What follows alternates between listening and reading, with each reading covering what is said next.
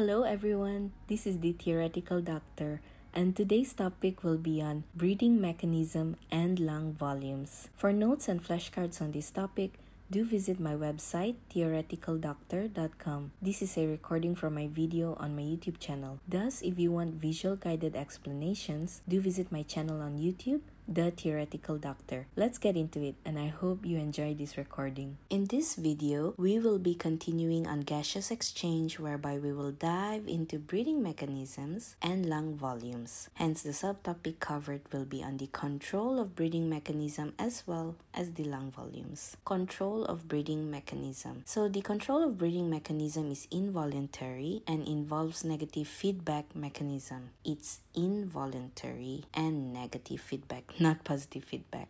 An example of positive feedback would be during parturition, during giving birth. All right, so back to this. So the respiratory center is found in the medulla oblongata in the brain over here okay. So this part here is the brainstem and this is the medulla oblongata. That's where the respiratory center is found. So the ventral portion of the respiratory center acts as the inspiratory center. So it controls the increase in rate and depth of inspiration. And the dorsal and lateral portions of the respiratory center acts as the expiratory center. So it inhibits respiration and stimulates expiration. In general ventral refers to the front of the body, so it would be this, and the dorsal refers to the back. In other words, these terms are also known as anterior and posterior, respectively. So the medulla oblongata is like a pacemaker for breathing because it sets the basic rhythm while the pons this part here moderates it. So this medulla oblongata is basically the big boss who's gonna be like, um, yeah, okay, you're gonna start breathing until you stop. These pons will moderate it, so the person maybe need to breathe in more, ventilate more, or ventilate less. So it smooths out the tension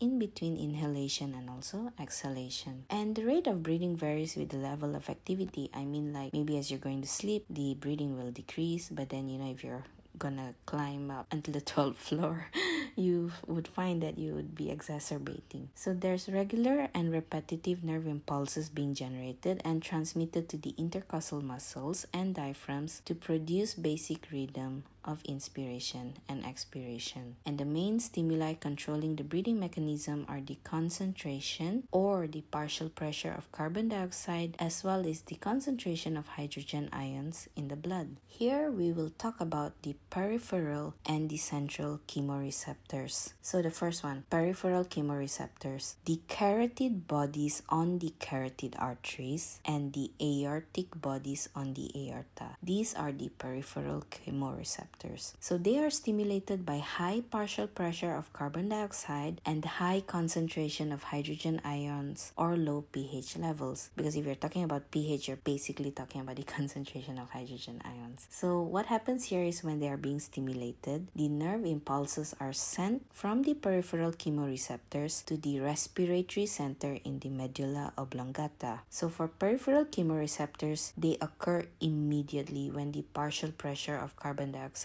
rises. So the moment the body detects, not the body, but you know, the carotid bodies on the carotid arteries and also the aortic bodies on the aorta, the moment they, they detect high partial pressure of carbon dioxide, they will act immediately. So that's for peripheral chemoreceptors. Now for central chemoreceptors, they are sensitive to the partial pressure of carbon dioxide, partial pressure of oxygen, as well as the pH levels, but where? So um, the arterial partial pressure of carbon dioxide increases. So when it increases, some of the molecules diffuse into the spinal fluid, the cerebrospinal fluid surrounding the medulla. Basically, when there's high carbon dioxide, there's obviously gonna be more hydrogen ions being produced so the pH le- level will decrease right? What happens is some of these molecules because there's just too much already they diffuse into the spinal fluid. And what happens is there is an increase in the concentration of hydrogen ions which corresponds to a decrease in pH value in the cerebrospinal fluid. So the cerebrospinal fluid will detect it. What happens next is the central chemoreceptors. The central chemoreceptors are found in the medulla oblongata. Uh, they will detect oh no there's low pH value or there's too much hydrogen ions. So they're being stimulated and these impulses are sent to the respiratory centers. So this occurs when the carbon dioxide level in the blood remains high and is responsible for sustained increase in breathing rate. So the difference between these two is peripheral chemoreceptors will act immediately, but central chemoreceptors act later on when basically the peripheral chemoreceptors have tried really hard, but you know there's still too much carbon dioxide. It's it's just really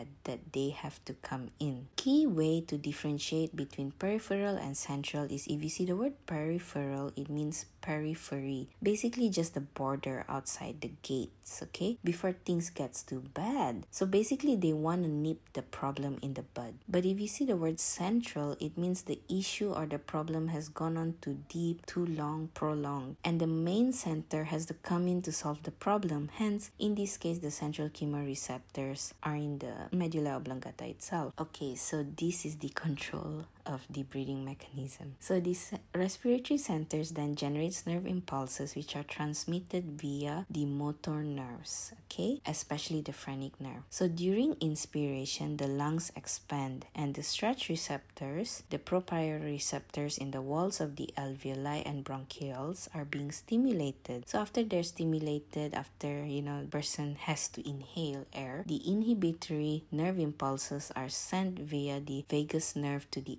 expiratory center in the medulla oblongata, and this temporarily inhibits inspiration, and hence the person will breathe out. Hence, expiration will occur. So, as more carbon dioxide diffuses from the blood to the alveoli, the partial pressure of carbon dioxide lowers, resulting in less carbon dioxide diffusion into the cerebrospinal fluid surrounding the medulla oblongata, and hence less concentration of hydrogen ions are produced, and the breathing rate returns returns to normal. So when the partial pressure of carbon dioxide returns to normal, the breathing rate returns to normal. So only in inspiration is there such thing as inhibition, but during expiration, no inhibitions. Now a little bit on the effects of oxygen which is not stated here. When there are low oxygen levels such as in high altitudes, the carotid and aortic chemoreceptors will be activated and impulses will be transmitted to the medulla oblongata. The central chemoreceptors are they also respond to low partial pressure of oxygen and this will cause an increase in the rate of impulses that stimulate breathing. Oxygen will then cause an increase in the rate of impulses that stimulate breathing and more oxygen will diffuse from the alveoli to the blood and then after that the breathing rate can return to normal. So I've summarized it in this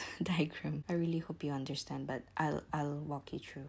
Okay, so depending on the stimulus here, it could be due to an increase in partial pressure of carbon dioxide, low pH, increase in the concentration of hydrogen ions, which well essentially means low pH, or decreased partial pressure of oxygen. It depends on the stimuli, then the chemoreceptors will be stimulated. But you need to know is it peripheral or is it central? So know the locations of these chemoreceptors. For the peripheral chemoreceptors, it is the aortic body and the carotid bodies. For the central chemoreceptors, it is the medulla oblongata after detecting low pH value in the cerebrospinal fluid. So, the medulla oblongata will stimulate the inspiratory center for inspiration to occur, and the stimulus will be sent through the phrenic nerve. After it has sent out the package, to the phrenic nerve, the phrenic highway, it will reach the destination. And the destination is the diaphragm and the intercostal muscles. So remember, you want inspiration to occur. What happens over here is contraction of diaphragm, contraction of external intercostal muscles, as well as the relaxation of internal intercostal muscles. After that inspiration,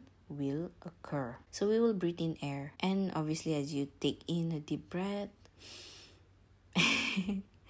the stretch receptors will be stimulated. And remember that only during inspiration will there be such thing as an inhibitory impulse. So the lungs will inflate and expand and the stretch receptors will be stimulated. After breathing in air or after inspiration occurs, the inhibitory nerve impulses will be sent to the vagus nerve. Now they will go through the vagus highway and the expiratory center in the medulla oblongata will be stimulated. Now, the brain is telling the body to breathe air out, like please stop breathing in. Then, this is followed by the relaxation of diaphragm, the contraction of internal intercostal muscles, as well as the relaxation of external intercostal muscles. Then, expiration will then occur, and the body will breathe air out. So, the lungs will deflate, and they, remember, there are no inhibitory impulses here, no stretch receptors, hence, no impulse generated. And the whole cycle starts again from the top. Moving on is the lung volumes. Okay, let's begin with tidal volume. So this part here, tidal volume is the volume of air that is inhaled in and exhaled out with each breath. Consists about 450 to 500 cubic centimeters of air. So this is basically tidal volume is the normal breathing in and out volume. Next is the inspiratory reserve volume. So this is the maximum additional volume of air that can be inhaled in after a normal tidal inspiration. This is the normal tidal inspiration. This part here is the extra that can be breathed in. Okay, so basically, when you tell a person to take a deep breath in, and it contains about 3000 cubic centimeters of air. Next is the expiratory reserve volume. So that is the maximum additional volume of air that can be exhaled out after a normal tidal inspiration. It contains about 1300 cubic centimeters of air. So if you tell a person to just breathe out fully, and then you have the vital capacity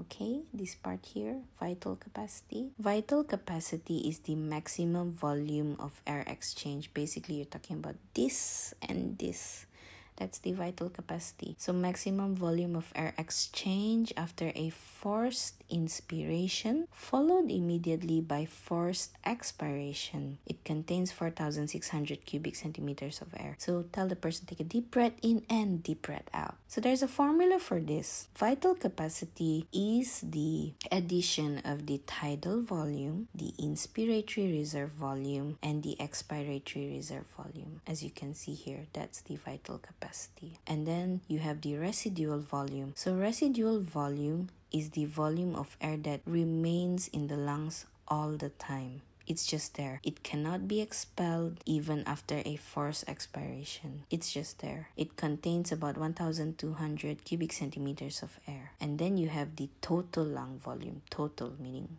all of it. So total lung capacity is the total volume of air that the lungs can hold and it's everything. It contains about 5800 cubic centimeters of air. A little bit about the ventilation rate, the formula. Ventilation rate is tidal volume multiplied by the number of breaths per minute. Then you get the ventilation rate. So this is what I've talked about earlier. You can pause the video over here, rewind a bit, look at the graph and remember if you want to explore explore more notes on this topic, um, do check out the link in the description down below. Or if you want flashcards, you know, if you're gonna sit for exam, you just want something to just go through really fast, then you can go to my Pinterest account because I upload flashcards over there, which I designed from these um, slides. I compiled it, and yep, you can you can download it for free. It's free content. Thank you for listening, and I hope you've gained some value from this episode. I would appreciate it if you could follow my podcast and YouTube channel the Theoretical Doctor.